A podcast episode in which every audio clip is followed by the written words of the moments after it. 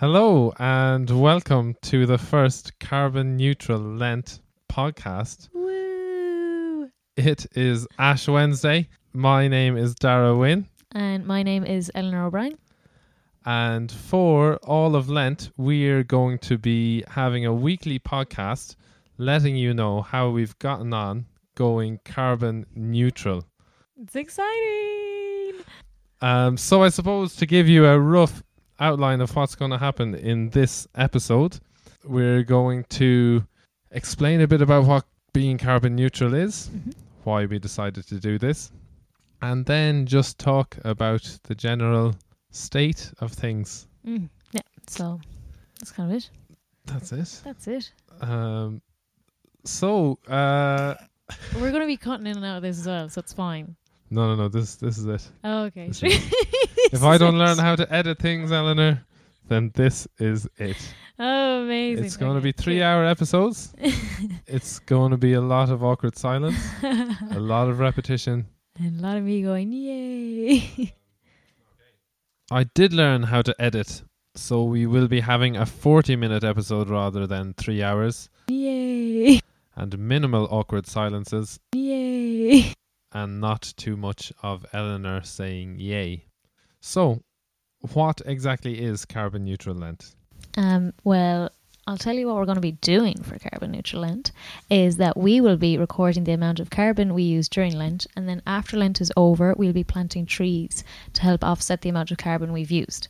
So, what we're going to have to be doing is we're going to have to calculate our carbon footprint for electricity, transport, food, and for whatever else there is possible to calculate the carbon footprint for.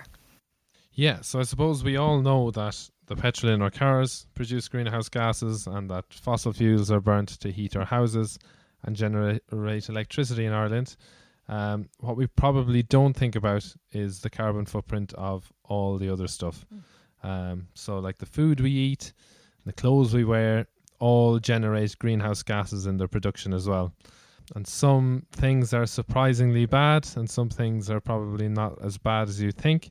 So we'll be looking in as much detail as we can at the effect of our personal lifestyles as a whole on our carbon footprint and trying to reduce them as much as possible. But it's all learning as we go along. Yeah, and I think the main thing as well that we were trying to do was that again it was the idea that we want to affect um, climate change directly as individuals because it's very hard to to uh, uh, I think on a whole to be like tackle the problem like be like oh yeah we're going to change it but we were kind of trying to make it more empowering for us to feel like oh we can actually change something Absolutely. It's hugely overwhelming when you think about climate change and you see these terrifying reports about how bad things are going to get. And you're kind of thinking, oh, what can I do as an individual? And it's also you don't know. You know what I mean? It's like, okay, if I give up beef, Yeah. but I'm buying avocados, is that worse? Is that better? And it's that case of you don't know, you don't have the information, so you just don't do anything. And that's a fairly natural um, and acceptable response, I would say, because it's overwhelming. So we're trying to give ourselves that sense of control to be able to to know that what we're doing is good or even to know that what we're doing is bad. But once you know and you own it, it just makes it all feel more manageable. Yeah.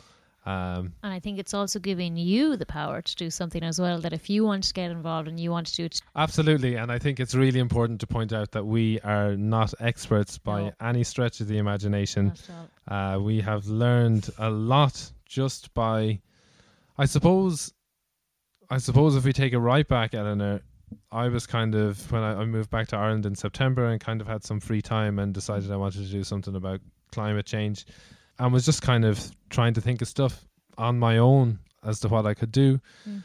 and then one of our mutual friends mentioned that you were really into climate stuff as Yeah. well. And I think once we started talking about stuff together, it made a huge difference yeah in because I think like I've been I've been talking about this for years. I've been driving my family crazy talking about it just because when I was younger I was in primary school and I had a, a teacher who knew a lot about it and taught like us about just taught us the science behind like the ozone layer and oh, how like if if the world heats up, all the bad things that are going to happen. And so I've been talking about it for ages. So then when our mutual friend told me that you really were getting involved in it, I was like, oh, brilliant. There's going to be another one. And also a huge thing as well, which I never thought of. I stopped talking about it to people. So when I was growing up, I didn't mention it and I wouldn't bring it up, but I'd be really interested in it. I didn't want to bring it up because I, I don't know if I felt shame around it or I just felt it wasn't a topic people wanted to hear about. You know, we've said that we've learned a lot from this whole process already. And for me, that is the take home message that that I've learned is that we've we've put this stuff up online. Um, and like I said, we're not experts, and probably a lot of our friends might have been aware how interested we were mm. in all of this. But once we set up the page, it kind of gives you an excuse to talk to people, but it also gives people an excuse to talk to you about it. You know, yeah. so it's been lovely. One of the great things about this mm. is that, like, a few of my friends that I would never have expected have started talking to me about it and asking me things about it. And there are, you know, there are lots of people out there that are concerned that do want to talk about it. And it's like you said, it's an issue that that people just don't talk about because I think the reaction is that you know you say something to climate change and even I've got gotten it when we've talked about this mm. and they say oh I don't want to know about it it'll just make me depressed. Yeah. Like I think that's fair enough to be like oh it's a, it's a heavy topic it's not good and the reason it's not good is because people feel they can't do anything about it. So people don't want to talk about things that they can't you know that they like if again like i'm not going to be bringing up like this horrible thing happening if i feel i've no way of solving it because you don't want to bring out these those things up and we've got some psychology i believe behind that do we dara? Dara studied a little bit of psychology. Um I was going to talk through some stuff that I'd read on a great website called chasinghubcaps.com. Uh, there are about 20 articles there that discuss reasons why people do and do not engage in climate action and it's written by Claire Watson, who's completing a PhD in UCC. After we recorded this episode, how is that for slick editing? I bet you didn't even notice. I decided that rather than me try to explain her research, it would be much better to chat to Claire to talk us through some of the underlying reasons for climate inaction. Claire grew up on an organic farm and later got involved in various environmental grassroots campaigns while also living the most sustainable life she could with her partner, building a straw bale house in West Cork, generating their own electricity, and growing as much of their own food as possible. We'll join the conversation with Claire telling me that she was beginning to realise that they weren't making the impact on other people that they had hoped. And we just felt we weren't gaining traction with people and we were organising kind of tours of our house and of, of our life, and uh, only the converted were turning up. So I was thinking, what is wrong with everyone else? And then when I started reading into it, it was quite interesting because I turned my head around and I started asking myself the question is why don't I understand how the rest of the world thinks. And I think that is such a good that is such a good perspective I think to come from and then you kind of think that it's either a lack of awareness or apathy. But I think yeah. after reading after reading chasinghubcaps.com there's actually a lot more going on than that, isn't there? Yeah, and I think it, it, it kind of behooves us to try and understand it rather than to judge people because I think uh, a problem in the past, particularly in the environmental movement, and myself included, we were out there banging the drum and trying to make people care about things and trying to maybe shame them into it, make them feel guilty. Um, the messaging was often fear driven. You know, if, if you don't do something now, this is what's going to happen. The apocalypse will, will be down on all of us. And I learned fairly quickly that negative messaging, for instance, doesn't work. So if we tell people how bad it's going to get in the future, it's very hard, firstly, for people to kind of anticipate how that will be if it's going to be in the future, but also if you don't quite understand how it will pan out. So fear messaging works if you say to someone, listen, there's a hole in the road, um, don't walk into it. And I will think, oh my God, that's a disaster because I know what will happen if I walk into it. I'll fall down the, the big hole and hurt myself. Um, so the fear message will work with me then because I know exactly what would happen if I didn't um, if, if, if I didn't take care. Whereas with climate change, it's very uncertain that you know how it will actually pan out for me in my own life. It's uncertain how the weather will actually, um, you know, how the, the the weather changes will will impact on me. And it does seem, unfortunately, still to a lot of people that it's going to happen way in the future, which of course is not the case because we're already seeing some some weather changes. Um, but if people feel it's uncertain or it's in the future, it's much easier to discount it. It's called discounting the future. Um, and people are very averse to kind of risks that they don't understand or that they can't see the implications of. I think that it is. It's such an abstract problem that people just really, really struggle to engage with it. And it's very, it's very big as well. So I mean, when you hear people talking about it, it's global. The implications of, of globally are huge, and people talk about massive things like drought or huge storms. And um, I think the the a psychological reaction to something that's so apocalyptic is, as you said earlier, it is apathy for some people, it's denial for others, or for a lot of us, it's just, oh my God, like what can I do if it's such a big problem? Me turning off my light switches isn't really going to do much good.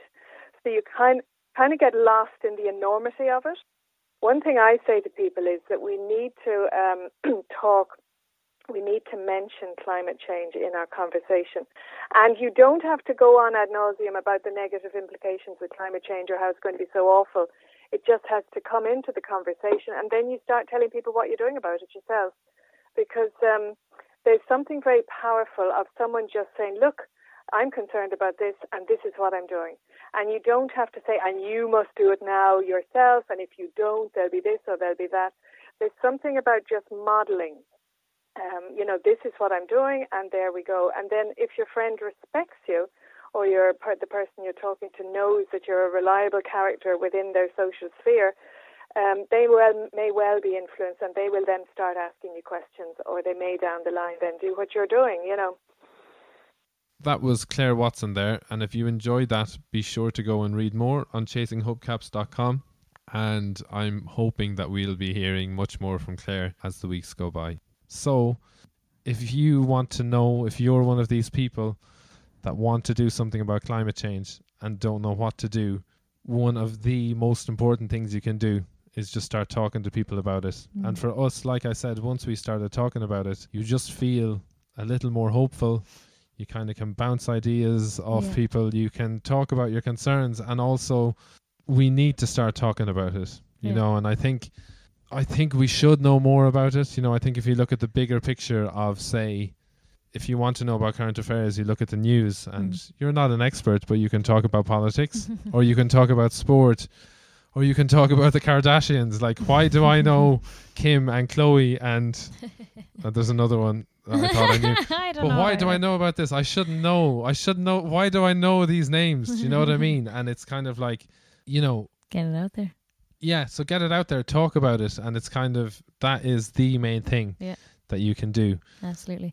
Um, another thing that I was thought was interesting there, I tend to compartmentalize my life. I've only noticed recently that if I was, if because I do, I do teaching, do a little bit of teaching, do a little bit of acting, and do a little bit of other stuff as well, whatever the other uh, the other miscellaneous is, and I would never have spoken about the environment to any of those groups. And only recently, I was meeting a director there and an actor the other day, and I was like, they were like, "What are you doing tomorrow?" And I was like, "I'm actually uh, doing this cool thing called carbon neutral Lent."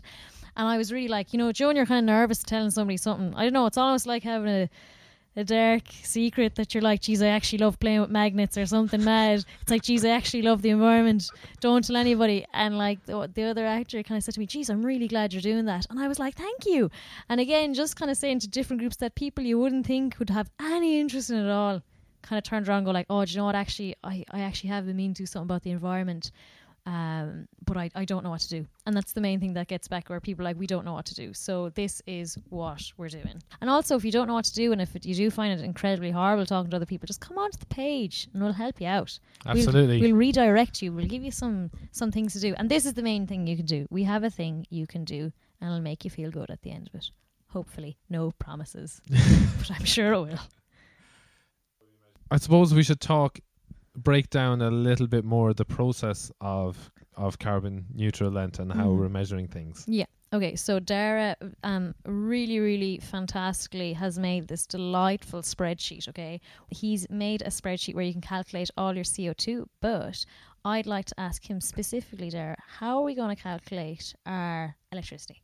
Okay, so electricity had a couple of considerations. Um, Yeah. You'll see on the sort of Airtricity ads Hmm. and uh, different stuff that they say their electricity is 100% green. Yeah. So that's all coming from ren- renewable sources. So I think you could, if you are doing this and you're with Airtricity, you could just say, right, my electricity is carbon neutral. I Yeah. don't need to count it. What we're doing uh, personally is we're taking the statistics from the SEAI, which is the Sustainable Energy Authority of Ireland, and we're getting, they have a figure for the grams of CO2 per kilowatt hour used of electricity. So I think it's about 400 grams per kilowatt hour. So then basically each week we'll just look at our electricity meters Mhm. and see how much electricity we've used and work out the carbon output. Mm. Um, it's also worth pointing out at this point that there are lots of different greenhouse gases. Uh, so it's not just CO2. Like methane is, is really bad, even worse than CO2, 20 times worse, I think. All right. Um, that's the cow one, right? That's the one emitted by the cows, Cows, which lads. we'll probably be talking about in episode three, maybe. Yeah. Um, but that the the science behind this, they measure everything in CO2 equivalent. Okay. So if something emits methane, they have converted it to CO two. to the grams or kilograms of CO2. So Great. that makes it really easy to understand and really easy to compare stuff. Yeah. Um, so as I said, the electricity we could we could say we're with Airtricity and we have no carbon output, but for the sake of this, to give us kind of a good understanding of the overall picture in Ireland, Mhm. we're going to use the average output of the entire grid, um, and that is going to make us more representative of Okay. the average Irish person, if that makes sense. Uh, so if you're with Airtricity and all the emissions are like, oh, environmentally friendly. so it's it's kind of it's kind of up to yourself. I suppose another reason that uh another reason that I think you should count the average carbon output is sort of from a book I read called How Bad Are Bananas and Everything, which is great and measures the carbon footprint of loads of stuff and has Right. been very informative in us getting this ready. And the author of that basically said that, you know, if you're with Airtricity and all your energy all your electricity is green, Mm-hmm. that's fair enough. But if you use more electricity than you usually would say in a given week, then somebody else that was using your green electricity is now using fossil fuel electricity. And that it's very hard to draw the line there. So the way he views it is if if it's all on the one grid, it's very hard to chop it up. Mm, that okay. Can I ask more questions? Yeah. Okay, so if it's from the one grid, okay, so we got one grid in Ireland Yeah. that gives us all the electricity. So, so the, everything that goes on, everything goes onto the one grid. So Okay. the stuff from, I think renewables is mostly wind in Ireland. Yeah. Um, and then fossil fuels, it all goes onto the same grid. But basically, Airtricity are the company that have, I guess, set up the wind farms. Mhm. And the argument in favor of it is if their profits are going towards building more uh, wind farms, then that's making things more green. Hmm. But there's still part of the grid that's But- being used. Yeah, yeah. So, so yeah, Interesting. yeah. Hmm, interesting. Okay, so Dara, riddle me this. How are you going to be calculating or how have you like designed how we're going to calculate heating? Um, so so far we've got statistics ready for oil and for gas, which I think are the two most common In Ireland. forms of heating in Ireland. Mm. So you basically, if you have a gas meter, you're going to look at the meter um, at the kilowatt hours again, and that will give you your output. Once you put it into the spreadsheet, it'll give you your carbon output. For oil, if you can measure it in liters, um, so a couple of friends of mine that are doing this have oil. So what I suggested is if you can fill up the tank on Ash Wednesday and then on Easter Sunday fill it up again, and Right. basically how much oil you've used uh, will be however much it takes to fill the tank again. Quick Um, math. S- Yeah, but obviously that's going to be tricky, especially if you have a massive tank that you never fill. Um, but yeah, you need to get creative with how whatever way you're going to measure Yeah. um, the oil with that. Same if you're using barrels of gas, I guess you're going to have to get the overall weight or volume of the gas and try to figure out, try to break it down for how much you've used during Lent. Cool. Sounds pretty sweet. And for heating and electricity, you'll get the total for each week, and before you input it into the spreadsheet, you'll divide it by the number of people living in the house. So if there's four people in the house, you'll divide the total litres of oil used by four, and that will give you the best guess you can get for your own personal carbon footprint. And um, okay, so then for transport, how are you calculating transport? Okay, so um, if you drive a car that uses petrol or diesel, Mhm. then you just need to measure the amount of petrol or diesel you put into your car. So measure it in liters. So I filled up the tank of my car last night, and then at the end of every week, I'm going to fill the tank up again, and that's how much diesel I'll have Yeah. used during the week. And if you put that, that's a really accurate way of Mm. measuring uh, the diesel. Most of my driving I do on my own, uh, so it's easy to calculate. If you are driving in a car maybe with a few people, then you can divide that amount of diesel by the amount of or petrol by the amount of people in the car. we'll be kind of explaining it week by week as we go along how we got to this. Then in terms of public transport, we have just gotten some statistics that give the average footprint per kilometer on bus, on train, um, on light rail. And yeah, so they've come from studies that are looking at the carbon footprint of various public transport um, systems. So it wouldn't be hundred percent accurate, but it would be accurate enough to give you an idea. Yeah. And I, su- I suppose that's also worth pointing out at this juncture that this isn't 100% accurate. No. So the heating and electricity and stuff like that is very accurate. The petrol or diesel used in your car is very accurate. And then public transport, slightly less accurate. Mm. And then food, Tricky one, food. it is a tricky one. I suppose once again leaning on the mindset behind the book How Bad Are Bananas and Everything.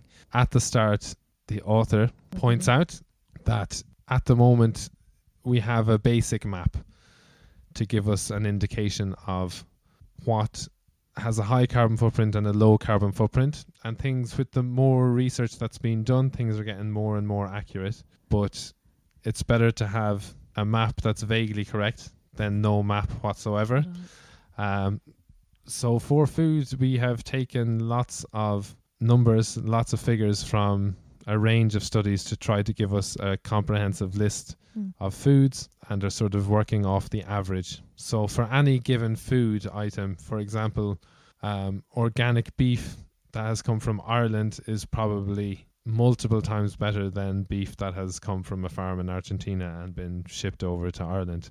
So we're kind of taking the average Mm. for everything. So it will give us a ballpark figure of the carbon footprint of food. And we'll just kind of point out, you know, it mightn't be 100% accurate, but it will be accurate enough to show you the huge differences between certain types of foods and others. Sweet, perfect. Sounds good. Kind of like the thing in the news with the County Wicklow chickens. Did you hear that? I didn't. Oh, Oh, about Denny. Denny, yeah, Denny's. Scandalous. Absolute Absolutely. scandal. What what a disappointment. Tell you Denny now, have let lads. us down. It was basically that they'd written that they'd gotten chickens from County Wicklow, and they'd actually come from They come from Holland, I think, and been packaged in Wicklow. yeah. Yeah. So the carbon footprint on that now that would have been a worse. bit of a whopper So post County week- Wicklow. I think it'll be week three, maybe when we're talking week three of Lent, we'll be going into depth Yeah. about food, and also from next week we'll be reporting back on how we got on in the first week, First and then week, we'll yeah. be able to delve into the numbers. Yep. Jeez, maths is great, isn't it? I love a bit of maths. I love maths. Love a bit of maths. And once we've measured our carbon footprint, then we are going to offset it. So, Eleanor, do you want to explain a bit about carbon offsetting? Yes. So basically, we'll calculate how much CO2 we will have used, and then at the end, um, we'll be able to calculate how many trees we need to take that CO2 and turn it into oxygen. But something that we kind of spoke about was that we wanted to make sure people didn't see um, this offsetting or planting trees as the solution that like oh well we'll just plant 50 trees and that should do it do us for the year that the idea behind carbon neutral lent is um, becoming aware and acknowledge how much CO2 you are producing um, accurately and kind of like as, as accurately as possible so that you can take the steps then to cut it down and then finally get your trees to say like oh look last resort this is this is as much CO2 as I can break down to now I'll plant my trees Exactly. Yeah, offsetting is the last resort, is the last option. It is infinitely better not to put the emissions out there. And I think it is also important to say that anything that I do during Lent, I want to be able to carry on that behavior after Lent. So I'm not going to like leave the heat off in the house oh yeah for yeah, seven yeah, weeks just to be like, oh, I was carbon neutral, didn't use any gas. yeah yeah yeah So anything that I do, I'm not going to push myself to unrealistic things. So so it's trying to cut down gradually and it's trying to to be realistic and be sustainable in their behavior in terms of it being something that we can carry on doing. Mm. It's kind of Um, like dieting, I suppose, isn't it? Sure, you get those fad diets. You're like, oh, geez, I'll do that now for three weeks, and then after three weeks, you're like, oh, just back to the old basics. We're trying to do easy, breezy, sneezy. I'm so sorry. That's from Rick and Morty. Um, it is it is like diets and I think it's also, you know, another good metaphor I think is like is giving up, you know, when you see people giving up smoking. Yeah. And you know, that is such a like it's it's a really well received thing now. You know, if you say to somebody, "Oh, I, I was I've given up smoking," Mm. people will ask, "Oh, how long have you been off them?" "Oh, three months." Yeah. "Oh, fair play to you." And then you know, people aren't too judgmental if you start smoking again because they realize how hard it is. It's the same. This is hard. You know, being being aware. It's not. It's easier to not be aware. And once Yeah. you are aware, it still doesn't mean that you're going to do the right thing. And sometimes, you know, you'll do something that you know is bad, but you just give in to the temptation almost. and it's it's trying to. We're trying to be really non-judgmental, Yeah. you know. And in in my view, anything you do is better than doing nothing. Yeah. And I suppose that is a big fear that people have in doing things is that um you know you're worried that people will say, "Oh, well, why have you given up meat and you're driving an SUV?" Um, as far as I'm concerned, doing anything and trying to do something is better than doing nothing. Having said that, if you are forcing your opinions on people rather than engaging with people constructively, they're more likely to call you out on being a hypocrite and probably even less likely to end up taking action themselves than if you had just said nothing to them. And Um, I believe we've got a bit of a psychology to back that up there, do we, Dara? well, not so much psychology, just a really uh, a, A really, really nice cool quote, quote. from a guy called Mark Dahl, who's basically who had a a post that went viral. It's quite a long post. It's quite an eye-opening post. He goes into a lot of detail about how bad things have gotten and how bad they will get. So we're not going to dwell on that No. too much. He has a lovely sentence or two that I'm going to read out where he says, "I'm sick of my own hypocrisy that allows me to still use fossil fuels for transportation. I am sick of those who use hypocrisy as an argument against action. And that was definitely me up until deciding to do carbon neutral Lent was that uh, I, I don't know enough about this. I'll be a hypocrite by saying I'm trying to do this while still doing other things. Actually, no, that's not the that's not the attitude to have. yeah. Um, the attitude to have is to try and do as much as you can, and don't worry about being a hypocrite. That really, I think, does hold people back Yeah. from from taking action. Okay, Eleanor, I'm going to read a quote to you, and I'd like you to try and guess who said this. We have to ask ourselves questions about how deep the changes are that we need to make. Personally, while still staying an optimist, I don't believe we can go on as we are. I also think that there is an intellectual crisis that simply doesn't enable us, and an intellectual crisis that doesn't address the great gaps in thought that there are. We cannot continue to have the current version of development that we have, built as it is on escalation and acceleration. It is a contradiction to say that we can put all of what we've just heard now, which was discussion about climate change, mm-hmm. into the existing model. The model is flawed, and there is a need for a new paradigm for of connection between economy, ecology, and ethics. Can I guess? You can guess, yeah. Michael D. Higgins. Uh, it was Michael D. Higgins. Yay! and I Um, think it's because was he reading it out at his election speech?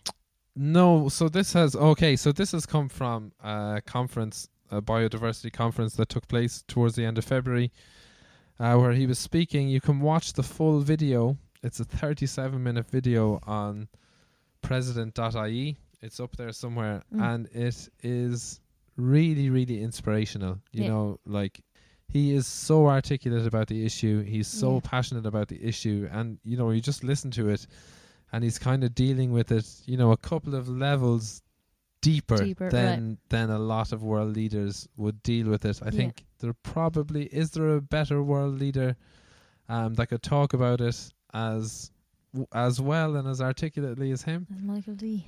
I don't know. I don't think so. And that is, it's great. It's really inspiring.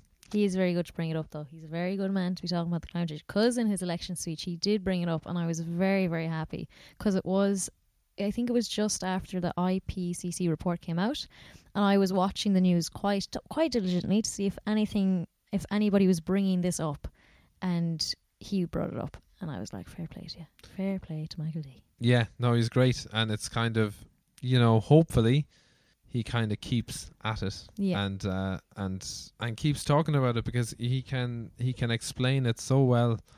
Um, he has such a deep a deep understanding, um, and it really gives me hope. You know, people like Michael D. He knows way more than me about so much, and he's still so optimistic. You know, Yeah. and that kind of gives me grounds for optimism. It's like if he knows more, if he knows more than me, you know, he probably has a greater understanding of the threats and the challenges, and he's still hopeful Hmm. um, then that gives me hope. You know, Yeah. there's one thing, or it's it's a mantra of his that he says that I've heard him say in a couple of speeches, and it's quite simple, but he just says, "Nothing is inevitable."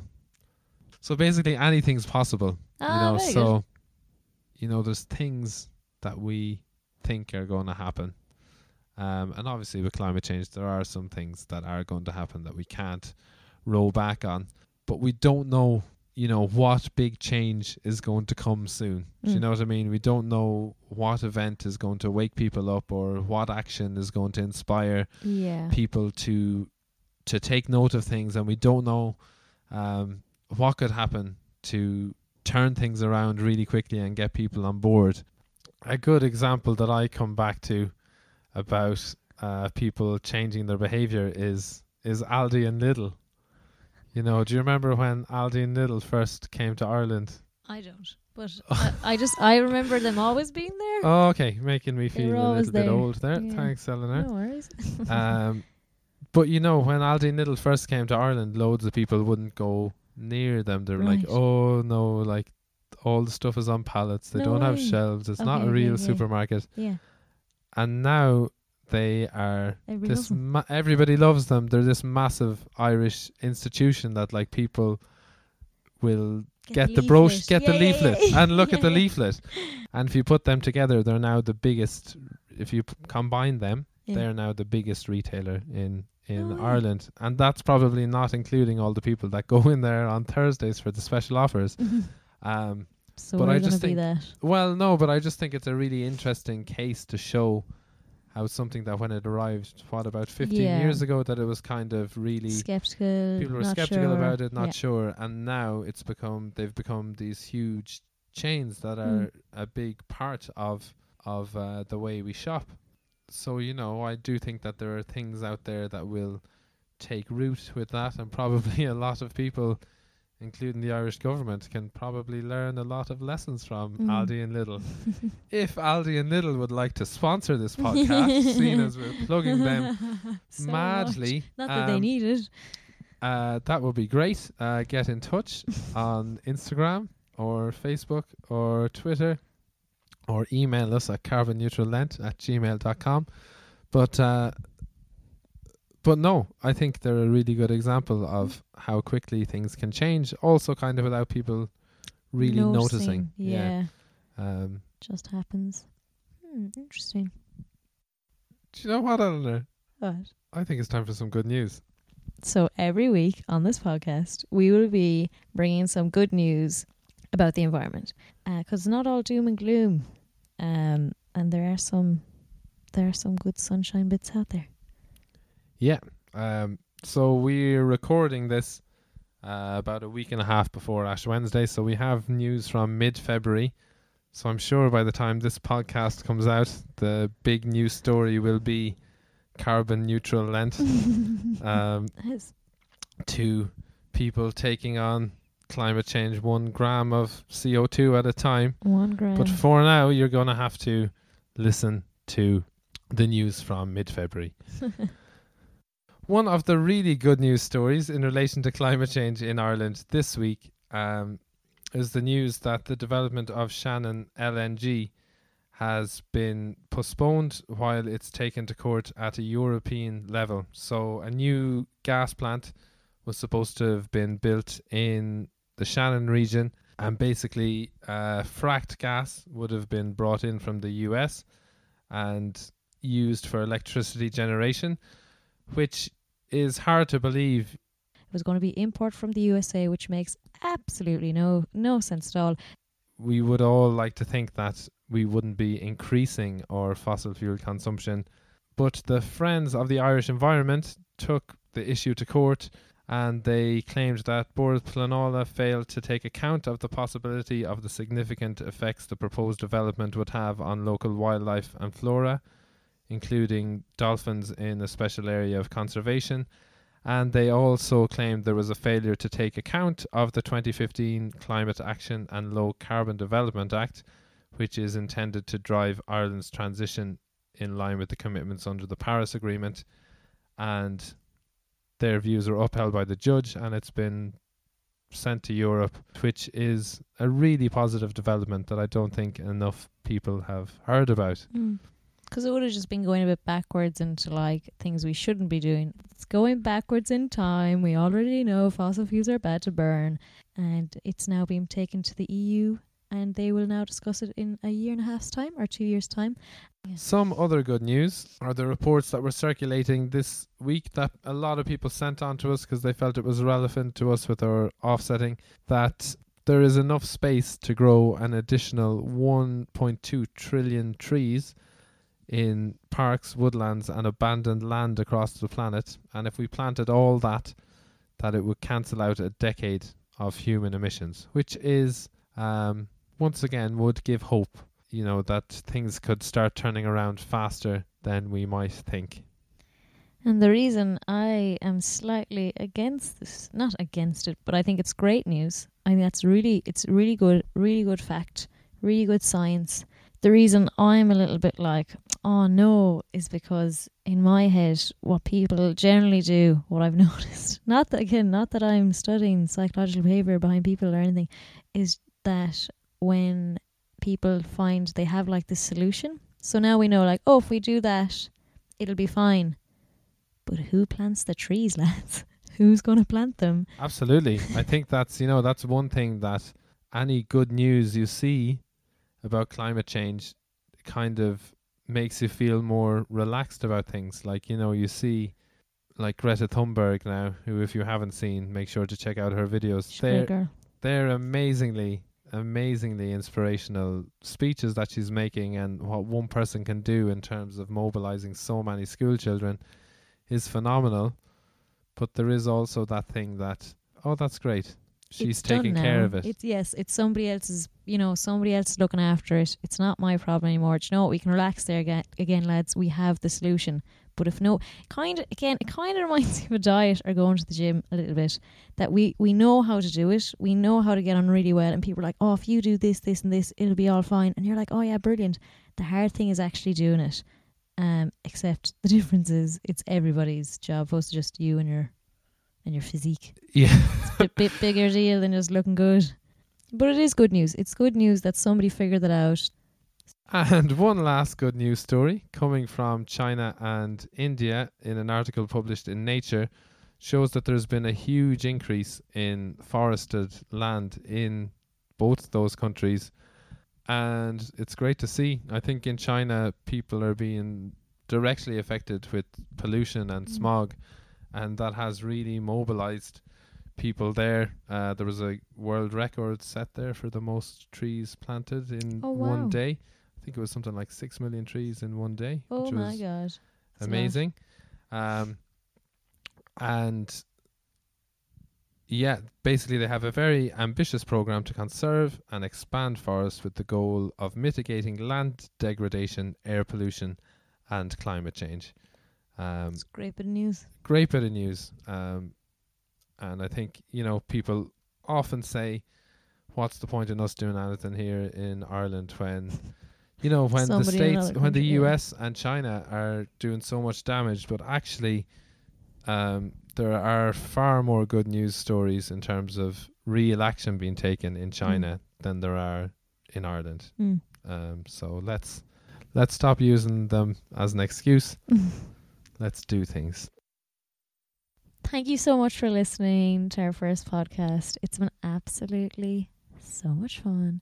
And we have our next podcast coming out next week, which we will be able to tell you how we got on with our first week of being carbon neutral.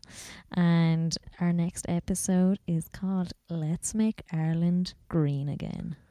and we will be focusing on travel and having a bit of a look at all our TDs flying all around the world and the carbon footprint of that, as well as the carbon footprint of a few other things. Thank you very much for listening. If you enjoyed it, please give it a share. Please tell your friends and please follow us on facebook.com forward slash carbon neutral lent, instagram.com forward slash carbon neutral lent, twitter.com forward slash envirolent and feel free to give us an email at carbonneutrallent at gmail.com. Thank you very much for listening. Thanks million. Bye.